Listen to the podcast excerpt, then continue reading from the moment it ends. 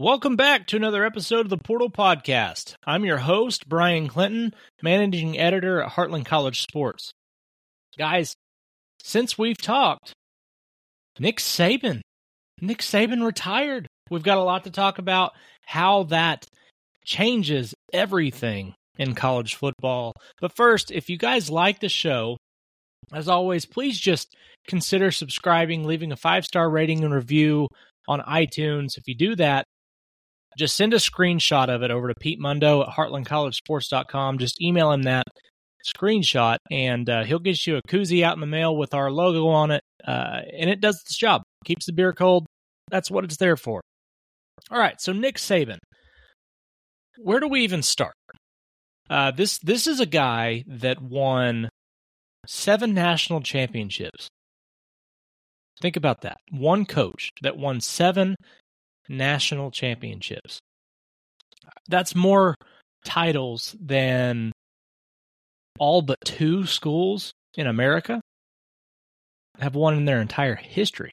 Think about that. It, it, and so the legacy he leaves behind, he won the SEC West 10 times, won the SEC nine times, uh, over an 80% winning percentage.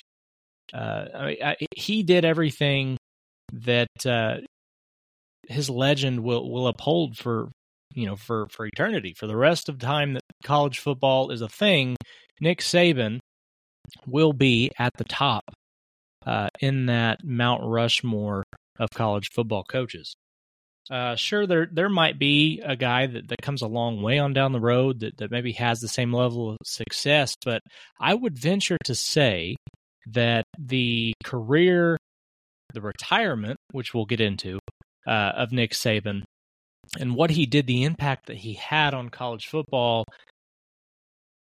I don't know that it will ever be one upped. I don't know that something will ever come along that has had such a profound impact on the way that college teams recruit, on the way that they build their programs. I mean, guys, th- this is this is a guy that changed literally everything that we know about the sport. So, let's just kind of jump right into the first thing is what has his retirement done? What has it done to the sport since he retired? So, January 10th, that is eight days ago. This is being recorded on a Thursday.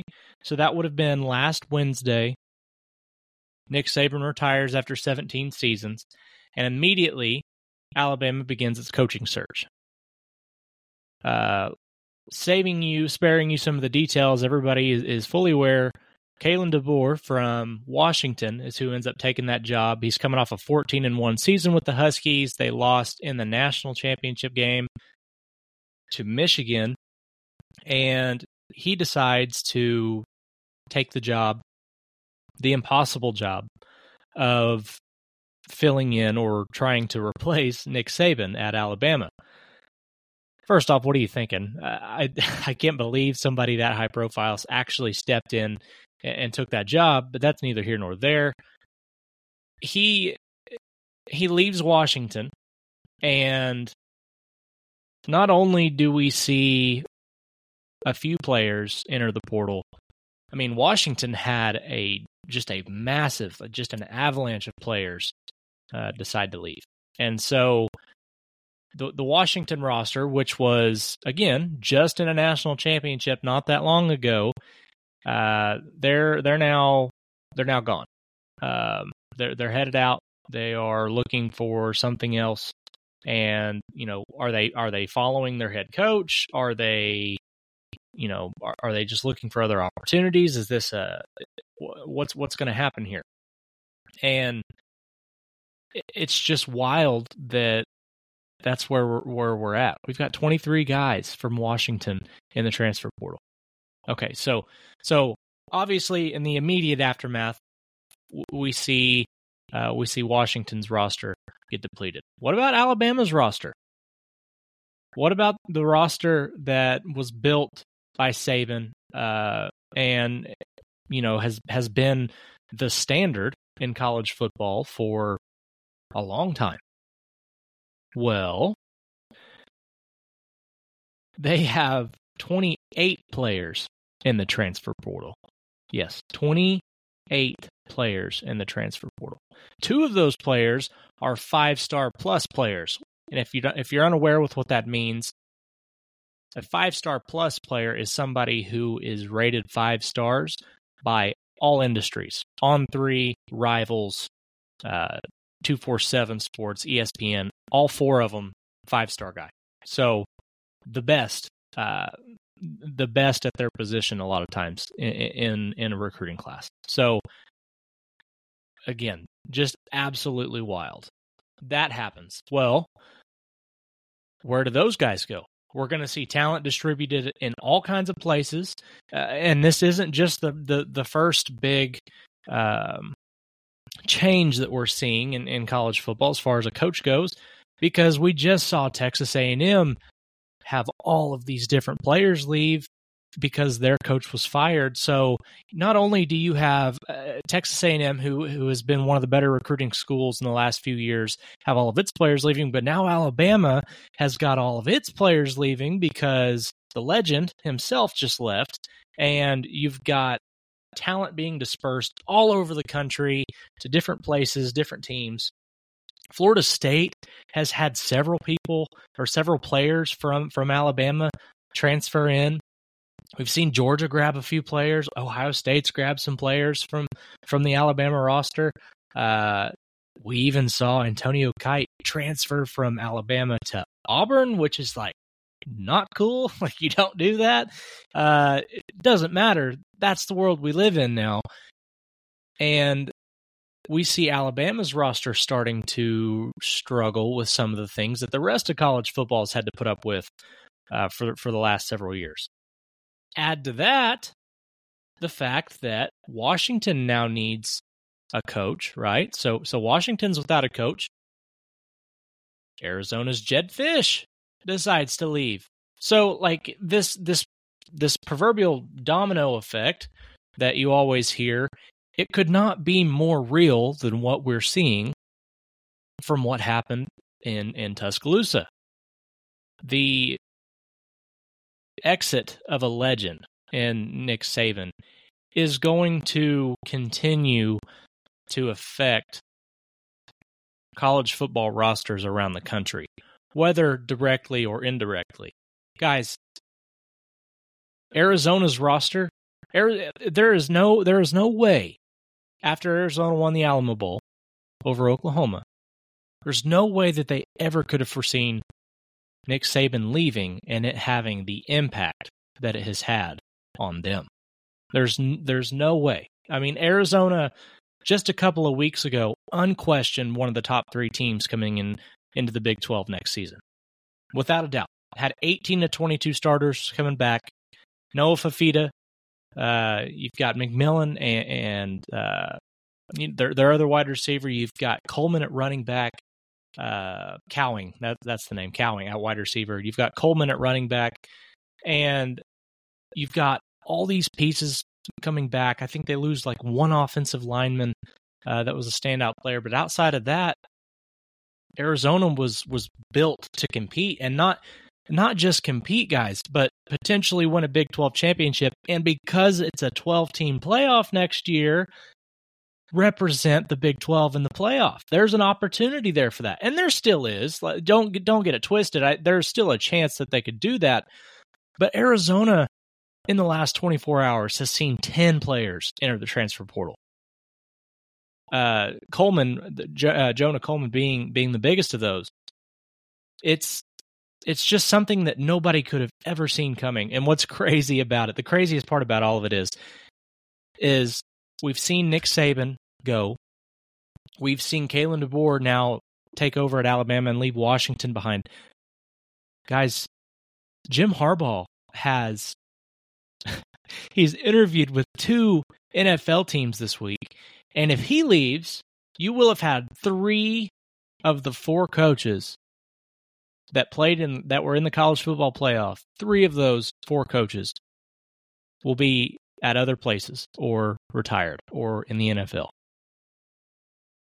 The only guy that stuck around is Steve Sarkisian, who, you know, a couple of years ago, nobody was sold that he was going to be the guy at Texas. Now, I mean, now he's got them built and ready to compete in the SEC, but it's just the the way that college football has changed and the way that we have seen things happen over the last couple of years with the transfer portal and with NIL, it has been it's been turned on its head. There's no way to know how an off season is going to go because nobody is safe. There are three or there are two or three max uh, schools out there that can retain their head coaches if another if if the the quote unquote top job comes uh, comes open. I mean, I, I don't see Kirby Smart leaving Georgia unless he goes to the NFL. I don't see him leaving for another school. Um, I don't see I don't see Ryan Day leaving for another school unless he's forced to leave because God forbid he loses to, to Michigan again. There are just not very many programs out there. I mean, perfect example. Oklahoma thought it was it was safe until Lincoln Riley decided to leave. Now, it looks like Oklahoma probably got the better end of that deal now, but still the point remains there just aren't very many schools out there that can say that they're totally safe. And even with the head coaches being safe, assistant coaches still are, are, looking for opportunities. Coordinators are still looking for head coaching opportunities. So, you know, outside of one or two one or two names, you never know. And, and that extends into the transfer portal. So here's here's the second point of what what Nick Saban leaving does. The timing of this really could not have been uh, been worse for some schools. Now, there's going to be benefactors uh, and teams that really are glad that he that he left when he left. Um, but you, you look at the the timing of it, and Nick Saban leaving with the transfer portal in the, in the current situation that it is, it allows players to uh, they get in, and now any coach or any team that has its coach leave the players on that team are able to enter the transfer portal outside of the 45 day window that began um, that began back in December and has since closed. That a 30 day window for those players is open, and so Alabama's players have 30 days. You know, now it's 29 or 21 days left until uh, the portal window closes for them. Washington whenever Kalen DeBoer left, 30 day window started. Arizona, 30 day window started. All those players are, are able to leave. And and what's the, the crazy part about it is is because there is a legal battle going on right now uh, between the NCAA and, and several players and their families for second time transfers being able to to go and become immediately eligible any of these guys that decides that they're going to transfer and it's their second time when they typically would have had to wait uh, for an opportunity to go play somewhere else, they'd have to sit and wait a year. That is not the case anymore. The extenuating circumstances uh, of a coach, whether or not that's happening, a coach leaving or not, there is no waiver process. You don't have to wait and see if if the NCAA is going to let you let them play. They're going to be eligible next year, regardless. And that's just not something that we've ever seen before. So it's worth noting that the timing of this is what makes Nick Saban's impact on college football felt immediately. Now, again, his impact's going to be felt when when the season kick off, kicks off next year and Saban is not the guy on the sidelines at Alabama, it's not going to feel right it's going to feel like college football is missing something because he has been, for better or for worse, he's he's ruled over college football for for the last almost two decades. He's been he's been the guy, and it's going to be weird for him not being there, but it's just something that we're going to get used to. The impact being felt right now in the moment, though, is because of the timing. And so you know, this is going to be something that that progresses on throughout the off season, and it's going to be felt for a long time. I, I would I would almost bet money. In fact, I, I will bet money that uh, the teams that that benefit from Nick Saban leaving are going to be teams that are ready to play for national championships and are now bolstering their roster with players that otherwise would have been playing in in um, Tuscaloosa. I mean, if if Georgia lands, uh, if Georgia lands Caleb Downs, the the top safety, freshman safety uh, from Alabama, uh, that's just another NFL guy that they're they just add to their roster that's already full of guys. I mean, yeah, they they went 13 and 1, 12 and 1. They absolutely slaughtered a shorthanded Florida State team and then you just add a guy that that's got uh, that's I mean he's built by Bama and and came in as as one of the best players in the country last year. Uh, those are those pieces are are going to just pile up for for certain teams, and it's going to make a huge difference. Um, it, it's it's just wild how far the the wake of this just continues to reach and change uh, just the way that that people are going to watch and, and what people are going to see in college football next year. Think about think about San Jose State or San Diego State.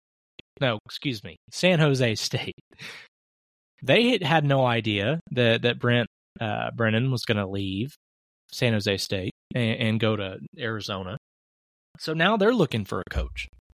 It's the domino effect, guys. It, it's it's just wild. Uh, the other thing here is we don't get to see a lot of this. This is going to be something that a lot of the impact is not going to be seen by the greater part of, of, of college football fans it'll be team specific, right? It'll be, you know, if you're a team of uh, of the Spartans, or if you're a fan of the Spartans out there at San Jose State, you're gonna know. I mean, you're you're obvi- you're gonna know that you just lost your coach. Had been there just short of a decade, and he, had been around, and you guys had really gotten used to him being there and how he ran things. Now he's at Arizona because some guy in Tuscaloosa decided he wanted to leave, and you know, it, it's it's just wild that that's where we're at in college football. Um, something else that that needs to be addressed here why are we holding players and coaches to different standards. Why are we holding players and coaches to different standards when it comes to the transfer portal? Because jedd fisch perfect example. Jedd fisch gets to washington and he's asked about his, his former staff, uh, building out his new staff there at Washington, and he he holds back no punches. He he comes out and says he wants every guy that he, that coached with him and for him at Arizona. He wants them at Washington. They're going to get an opportunity to come to Washington. What? How are how how are we supposed to expect players? Uh, how how are we supposed to expect them to be loyal to a program and get upset with them as as college football fans when they leave when coaches are doing and saying things like this in, in today's age. It's it's not it's not fair. You you can't how do you hold a player to a higher standard than a coach? That's backwards. It doesn't work that way. So there are some things that really need to be fixed and changed when it comes to the to NIL and the transfer portal, but this is one of those situations that that could not be it, couldn't be missed. It, there there's nothing that could have changed how this was uh, going to to affect schools, and there was no preparing for it. It just happened. Now everybody is pivoting and, and trying to figure out how in the heck they're going to uh, handle the aftermath of what's happened uh, at Alabama.